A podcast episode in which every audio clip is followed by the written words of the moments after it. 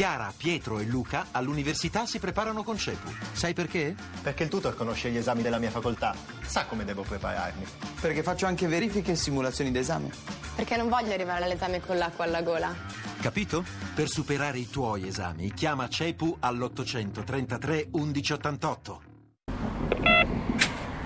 Per entrare nel centro di accoglienza di Bresso, comune del Parco Nord di Milano, serve una speciale autorizzazione della prefettura. All'interno della struttura di Via Clerici, gestita dalla Croce Rossa, sono ospitati centinaia di migranti e richiedenti asilo. Poco più di 20 giorni fa, il 24 agosto, si sono riversati nelle strade e hanno dato vita ad un corteo di protesta. Da allora nulla è cambiato, ci fa capire André, 28 anni, profugo proveniente dal Senegal. On a souffrance parce qu'il n'y a pas place de dormir. Siamo davvero in sofferenza, ci dice, non dormiamo in case, ma all'interno di tende. Siamo tanti e non ci danno il sapone per lavarci, le docce sono poche, il cibo non è buono, sempre pasta e qualche volta nemmeno quella.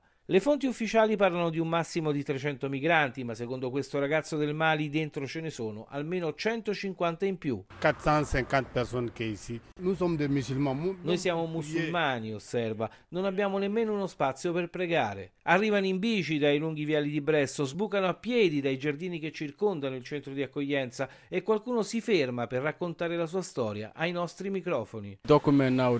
C'è una costante per tutti, quasi un'ossessione, i documenti. J'ai eu un document de 6 mois. Ora ho un permesso per soli sei mesi, ripete un 25enne scappato dalla Costa d'Avorio. Lui nel tempo libero gioca a pallone, ma la giornata tipo dei rifugiati è generalmente scandita dall'inattività e da un'attesa snervante. Vicino alla sede della Croce Rossa c'è un distretto artigianale. Tra la gente del posto e i rifugiati, però, c'è una barriera che è forse anche più alta del filo spinato che delimita il perimetro della zona militare in cui sorge la Tendopoli. Sono e comunque rimangono due mondi completamente diversi. Non si incontrano mai. Direi solo sporadicamente. Quali sono i sentimenti degli abitanti di Bresso rispetto alla presenza del centro di accoglienza della Croce Rossa? A mio avviso non ci sono stati motivi di frizione. Questo lavoratore che presta servizio nelle vicinanze chiarisce bene il concetto. Si è semplicemente tollerato un qualcosa di estraneo che di fatto rimane a parte. Personalmente sono per l'integrazione, però eh, l'integrazione bisogna uno volerla, due costruirla e praticarla. Rita Parozzi, consigliere comunale di Bresso, conferma che non ci sono grandi occasioni di contatto con la popolazione. Di fatto questi ragazzi appaiono molto poco su Bresso